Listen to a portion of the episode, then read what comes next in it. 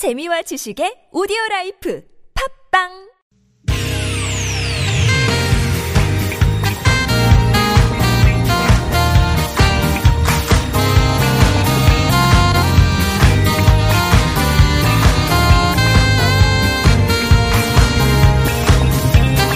이유가 뭐지? 도대체 뭐 때문에? 세상만사 궁금한 이야기들을 꼼꼼하게 들여다봅니다. 최진봉의 왜?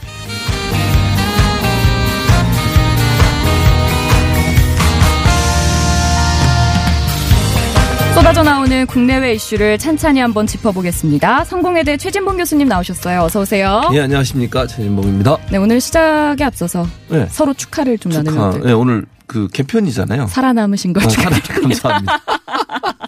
김혜지 아나운서 살아남은 걸 축하. 감사합니다. 근데, 예, 예. 축하 감사한데 네네. 우리 이제 청취자 여러분들 이게 저희가 시간이 줄었어요. 음.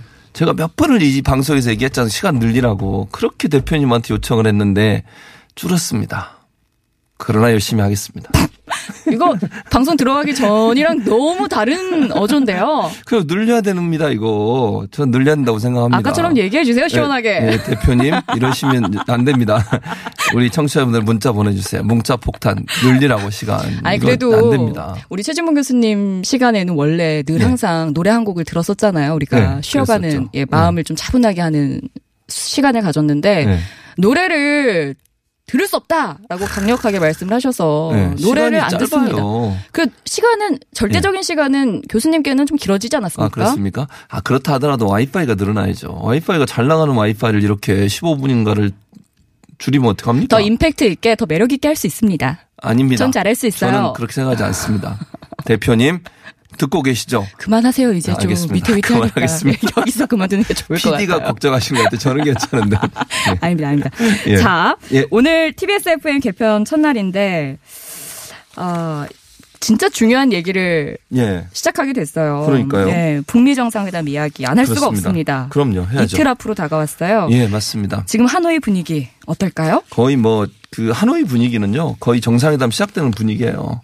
지금 베트남 동당역이 이제 아마 김정은 위원장이 거기서 열차를 내려서 네. 본인의 전용 차를 타고서 육로로 이동할 가능성이 있거든요. 음. 근데 동당역에 거기가 원래는요 이 지금 행사가 있기 전까지만 해도 하루에 두 번밖에 열차가 안 다니던데요. 어. 그리고 낙후된 곳이었고 막 이렇게 건물도 그렇게 막 그러지 않았거든요. 근데 이걸 다 색칠 다, 다 따로 하고요. 그다음에 앞에 포장도 다 다시 하고 그다음에 음. 꽃 심고 포인세티아라고 그 주로 크리스마스에 나오는 꽃 있잖아요. 그거 네네. 심고 그리고 이제 카펫도 깔아놨어요 지금. 그리고 차가 내릴 수 있도록 그러니까 열차가 도착하면 열차에서 차가 내려야 되잖아요.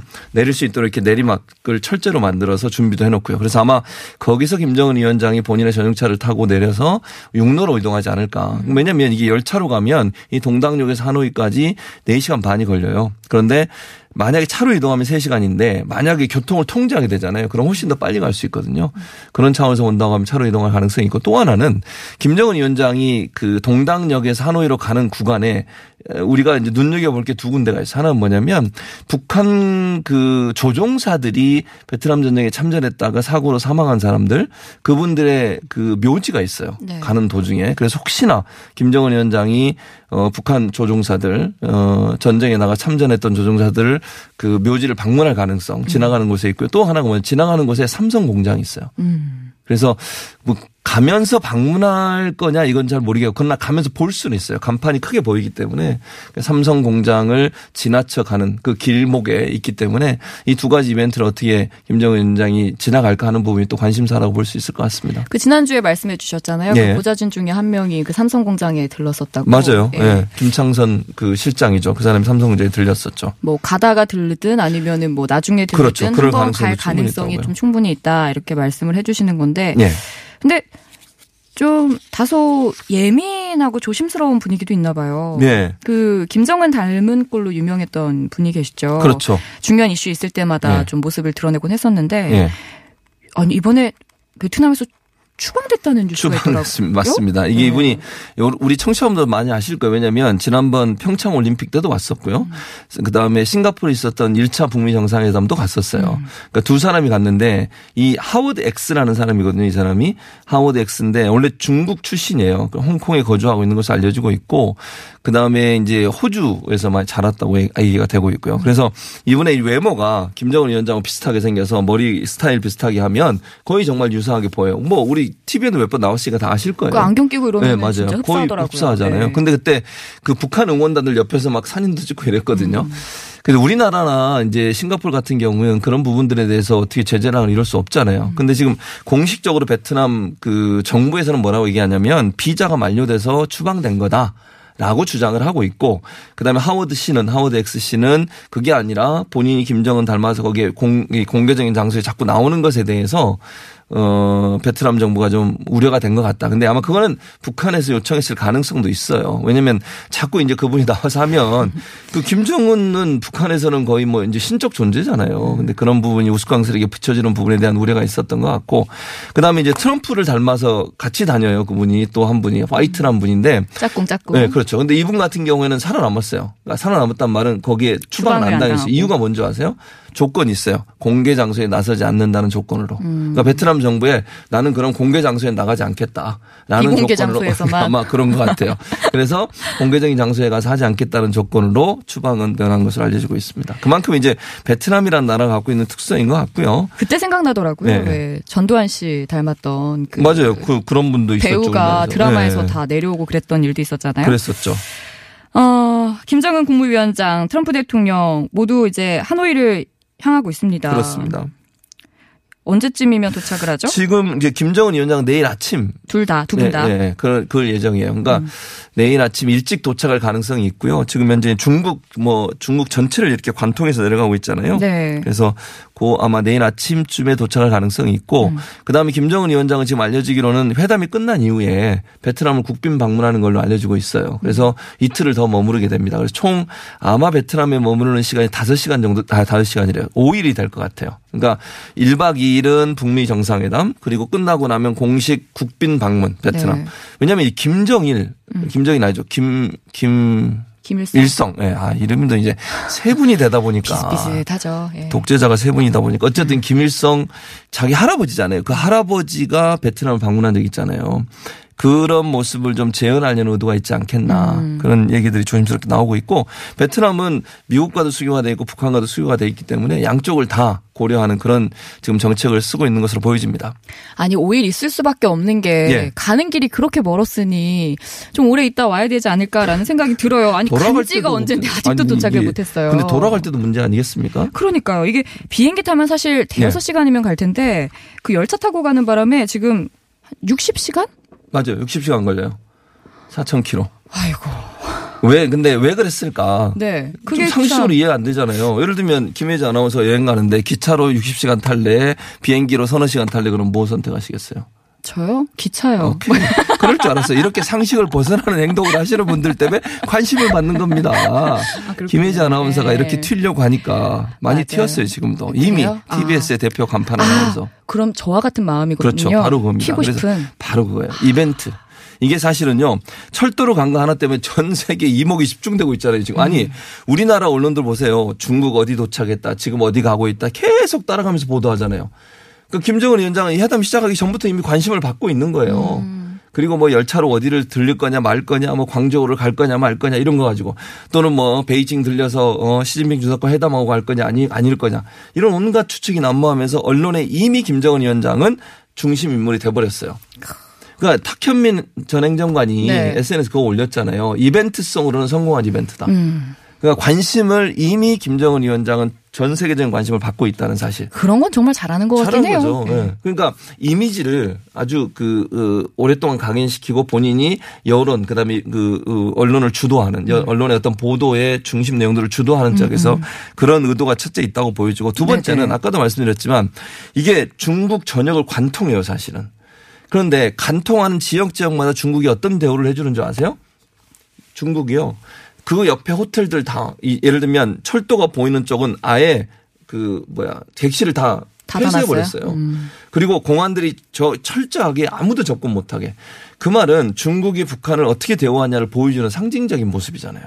그러니까 중국과 북한의 친선 관계를 적극적으로 표현할 수 있는 하나의 중요한 계기가 됐다. 그리고 중국 입장에서 예우를 해주고 북한도 중국과의 관계가 이만큼 돈독하다는 부분을 전 세계에 알릴 수 있는 기회가 됐고 세 번째는 이제 할아버지인 김일성 그리고 아버지 김정일의 향수를 자극하는 거예요. 음. 아까 제가 말씀드렸잖아요. 본인의 할아버지인 김일성 본인이 그렇게 원래 날씬하다가 살도 찌운 음. 이유가 사실은 할아버지의 그 향수를 자극하는 거거든요. 북한 사람들한테는 김일성이 가장 위대한 수령이잖아요. 그 사람의 모습을 재현시켜서 본인이 그 혈통 즉 지도자로서의 정통성을 갖고 있다는 부분을 강조하는 의도가 있었다. 본인의 할아버지가 사실은 열차 타고 왔어요 베트남을 그런 모습을 하는 부분이 있고 또 하나는 이제 마지막으로 안전을 고려한 측면도 있어요. 지금 알려지는 것처럼 이 열차가 밑에도 방탄으로 돼 있어요 바닥도. 그리고 박격포 이런 포같이 설치돼 있대요 그 안에. 그리고 웬만한 수술도 가능한 수술실도 있어요. 그러니까 전체 이게 예를 들면 보통 한 여섯 개 칸을 김정일이 혼자 쓴대요. 뭐 이런 본인의 한 칸은 식당, 한 칸은 침실 뭐 이런 식으로. 그러니까 그만큼 안전성이 있고 그다음에 이게 무진동으로 설계가 돼서 전혀 움직임을 감지할 수 없을 정도로 시간은 오래 걸리지만 안전을 고려한다고 하면 이만큼 중요한 그러니까 좋은 그런 열차가 없다고 보는 거죠. 근데 가는 시간도 60시간 가서 네. 5일 지내고 이러면 네.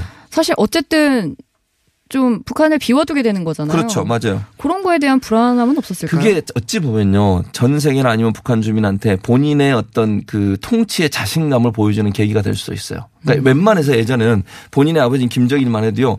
우리 김정은도 그랬어요. 최근까지만 해도 중국에 간 거 다 비밀로 했다가. 본인의 열차가 돌아오면 그때 보도를 했잖아요. 그만큼 아, 불안정했어요. 뭐 언제 어떤 일이 일어날지 모르잖아요. 그쵸. 독재자가 항상 그런 문제가 있는데 어쨌든 그런 부분에 대해서 김정은 김정은 입장에서는 자신감을 표현하는 방식이었다. 음. 이게 떠나자마자 조선중앙통신인가요? 거기도 막 보도가 되고 뭐 북한 TV에도 보도가 됐잖아요. 바로 음, 네. 그 말은 그만큼 자신감이 있다. 또 하나 우리가 눈여겨볼 게 뭔지 아세요? 아세요? 북한에서 이렇게 그 화면이 나왔어요. 근데 김정은이 떠나는 장면에서 다른 사람과 다 악수했어요. 음. 남아 있는 사람 한 사람한테 귀옛말을 했어요. 그 사람이 누구였죠? 김영남이었어요. 아. 김영남 최고 상임위원회 의장인데 이 사람 나이가 많잖아요. 근데 실세는 누구냐면 사실은 최룡이에요. 음. 최룡이가 실제 2인자거든요.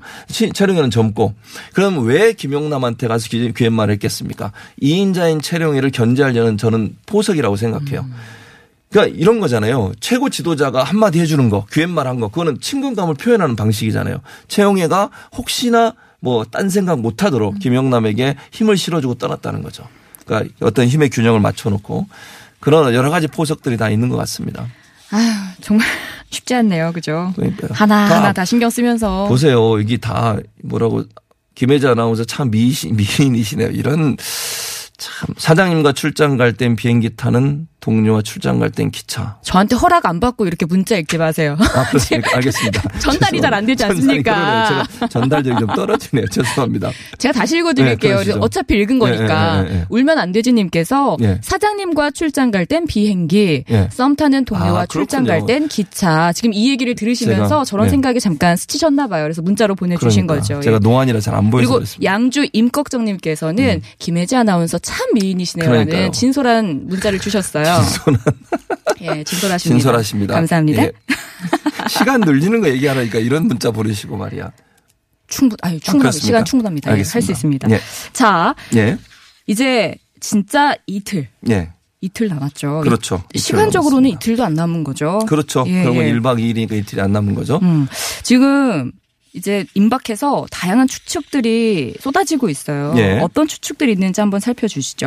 1차적으로는 이제 회담의 결과가 어떨 거냐는 부분이에요. 음. 근데 사실 그 양쪽 다 김정은 위원장이나 아니면 트럼프 대통령이나 상당히 긍정적으로 얘기를 하시는 부분이 더 많아요. 부정적인 부분. 그러니까 네. 희망이 있는 거죠. 우리가 어떻게든 잘 해보자라고 하는. 왜냐하면 이런 부분이 있어요. 트럼프 대통령 입장에서는 이번에 성과를 못 내잖아요. 국내적으로 엄청난 비난을 받을 겁니다. 그러니까 1차 그 북미 정상회담에 사실 선언적인 내용이 많아지 실질적으로는 뭐 성과가 없었다고 하는 게 중론이면 그것 그때도 제대로 뭐 성과가 없었는데 이번에도 만약에 빈손으로 돌아간다? 그랬을 때 트럼프 대통령이 국내적으로 얼마나 어려운 상황에 처하겠습니까? 지금 뭐 지난번에 제가 여기서 말씀드린 것 같은데 지금 뭐 비상 국가 비상사태 선포했죠. 네. 그다음에 민주당이 계속 공격을 받고 있죠. 이런 상황에서 트럼프가 뭔가 성과를 가지고 가야만 사실은 본인의 국내 정치적 상황에서 입지를 좀 강화 공고히 하고 그리고 본인의 재선에도 도움이 될 거예요. 네. 그런데 만약 이번에도 성과가 없이 가면 안 된다는 거죠. 그러면 어떤 형태로는 성과를 내려고 노력을 할 겁니다. 그러면 합의하는 쪽으로 가겠죠. 그렇겠죠. 그러니까 예를 들어서 회담 들어가기 전에 겁만 준다 막 예를 들어서 비핵화 아니면 절대로 안 됩니다. 비핵화 안 하면은 뭐 자기는 깽판 치고 나오겠습니다. 예컨대 또는 완전한 비핵화만이 우리의 최종 목표입니다. 이렇게 얘기 안 해요 요즘은. 그러니까 기대 수준을 자꾸 낮추거든요. 그 말은 뭐냐면 이 정도면 성과가 있다라고 하는 걸 증명해내고 그다음에 강조하려고 하는 거예요. 음. 지금 기대수준이 너무 높아졌어요. 왜냐하면 처음부터 완, 완전한 비핵화만 얘기하다 보니까 이게 하루아침 이루어질 수 있는 게 아니거든요. 그러니까 단계적 비핵화, 단계적 비핵화가 돼야 되는데 완전한 비핵화만 얘기하다 보니까 기대수준이 너무 높아졌고 그 기대 수준을 맞추기는 상당히 어렵다는 거. 그래서 기대 수준을 자꾸 내리려고 해요. 그래서 예를 들면 이제 북한 입장에서도 사실 제재를 풀는 게 목적이에요. 네. 그러면 미국의 동의가 없으면 제재를 풀리지 않거든요. 그러면 북한도 일정 부분 양보를 해야 되는 상황이다. 그래서 뭔가 결과가 나올 가능성이 높아지고 있다는 전망이 더 우세하다고 볼 수 있겠습니다. 이런 가운데 오늘 청와대에서 종전 선언 가능성을 언급을 했어요. 그렇습니다. 이것도 하루 종일 뉴스에 오르락 내리락 했죠? 예, 그렇습니다. 이게 이제 김의겸 대변인도 그런 얘기하고 대통령께서도 그런 얘기를 했어요. 수석 보좌관 회의에서 신한반도 체제라는 말씀을 하셨고 김의겸 대변인도 종전 선언을 지금 우리까지 우리는 그렇게 생각해 왔잖아요. 종전 선언하면 미국, 중국, 북한, 우리나라 예컨대 네 개 나라 아니면 우리나라 빠지더라도 미국, 중국, 북한 네. 이렇게 생각했는데 김의겸 대변인의 발 표를 보면 종전선언은 꼭 그렇게 할 필요는 없다. 미국과 북한만 해도 되지 않느냐. 이런 이사간에. 얘기를 했어요. 예. 그러면 지금 현재 그, 어, 하노이에서 열리는 북미 정상회담 같은 게 두 당사자만 지금 만나는 거잖아요. 우리 대통령이 가시는 것도 아니고 그리고 시진핑이 오는 것도 아니고. 그렇다고 하면 두 사람 간에 종전선언도 일어날 수 있다. 그게 바로 신한반도 체제라고 얘기하는 대통령의 발언과 일맥상통한 거 아니냐라고 하는 추측이 나오고 있는 거예요. 그래서 저는 충분히 가능하다고 봐요. 그리고 종전 선언이 결국은 북한의 제- 북한에게 어떤 국제사 국제사 이론으로서 인정을 해주는 것이고 전쟁이 끝났으니까 이제는 평화 체제로 가는 단계로 옮겨가고 있다는 부분들을 전 세계에 얘기할 수 있기 때문에 일정 부분 제재를 푸는 뭐 가- 가장 어그 생각되는 게 아마 금강산 관광 개- 어, 재개일 것 같은데 네. 그 정도의 제재가 풀릴 가능성이 있다고 보여집니다. 뭐 아무 근거 없이 얘기한 건 아니니까. 그럼요. 제가 근거 없이 얘기하는 사람이 아니고. 아, 아, 청와대 에서요? 청와대에서. 아, 제가 해석한 겁니다. 혹시 틀릴 수도 있어서 혹시 걱정되긴 하는데. 아, 자 교수님 생각 어떠세요? 예. 이번 북미 정상회담 예. 어디까지 종전 선언 뭐 그 저는 종전 선언은 될 거라고 봐요. 그건 오. 기본적인 거고 네네. 그 이후에도 그 위에도 예를 들면 예를 들면 그, 어, 뭐라 그래야 되죠? 핵 사찰 정도. 핵사체. 예, 그러니까 예를 들면 영변 핵시설을 완전 폐쇄하느냐 이건 이제 논의될 것 같고요. 그거와 별도로 핵시설을 국제사회나 미국의 어떤 전문가들이 가서 네. 얼마나 있는지를 사찰하고 그리고 나서 로드맵을 정하는 거예요. 음. 자, 이번에 가서 사찰 그 다음에 어떻게 폐기할지 정하고 그리고 폐기하는 단계로 가는 그 정도까지 가지 않을까 하는 생각이 들어요. 그래서 아마도 북한이 영변 핵시설 폐쇄 문제 그 다음에 영상 영변 핵시설 폐쇄뿐만 아니라 핵이 어느 정도 있는지 또 그 뭐지 대량 살상 무기가 어느 정도 있는지 하는 부분들을 국제사회가 검증할 수 있도록 하는 그 정도 선까지는 양보할 가능성이 있고 그렇게 네. 되면 미국 입장에선 우리나라를 통해서 금광산 관광 재개를 선물로 줄 가능성이 있지 않나. 그 정도는 저는 음, 생각하고 있습니다. 아마 이번에는 정말 성과 없으면 60시간 열차를 타도 예. 주목을 못 받지 않을까. 돌아가는 길에요. 예. 그럴 수 있죠. 그러니까 근데 돌아갈 때 중국을 들릴 가능성이 있어요. 시진핑을 만날 가능성. 음. 계획을 너무- 아주 많이 세웠군요. 그렇죠. 여기 60시간이잖아요. 가는 시간도. 알겠습니다. 오늘 저희 개편 첫날 예. 아주 시작을 유쾌하게 네. 해주셔서 감사합니다. 역시 우리 최진봉 교수님이에요. 그 문자입니까? 아니 제 말이요. 아, 그렇습니다. 감사합니다. 감사합니다. 예. 다음 주에 뵙겠습니다. 예, 감사합니다.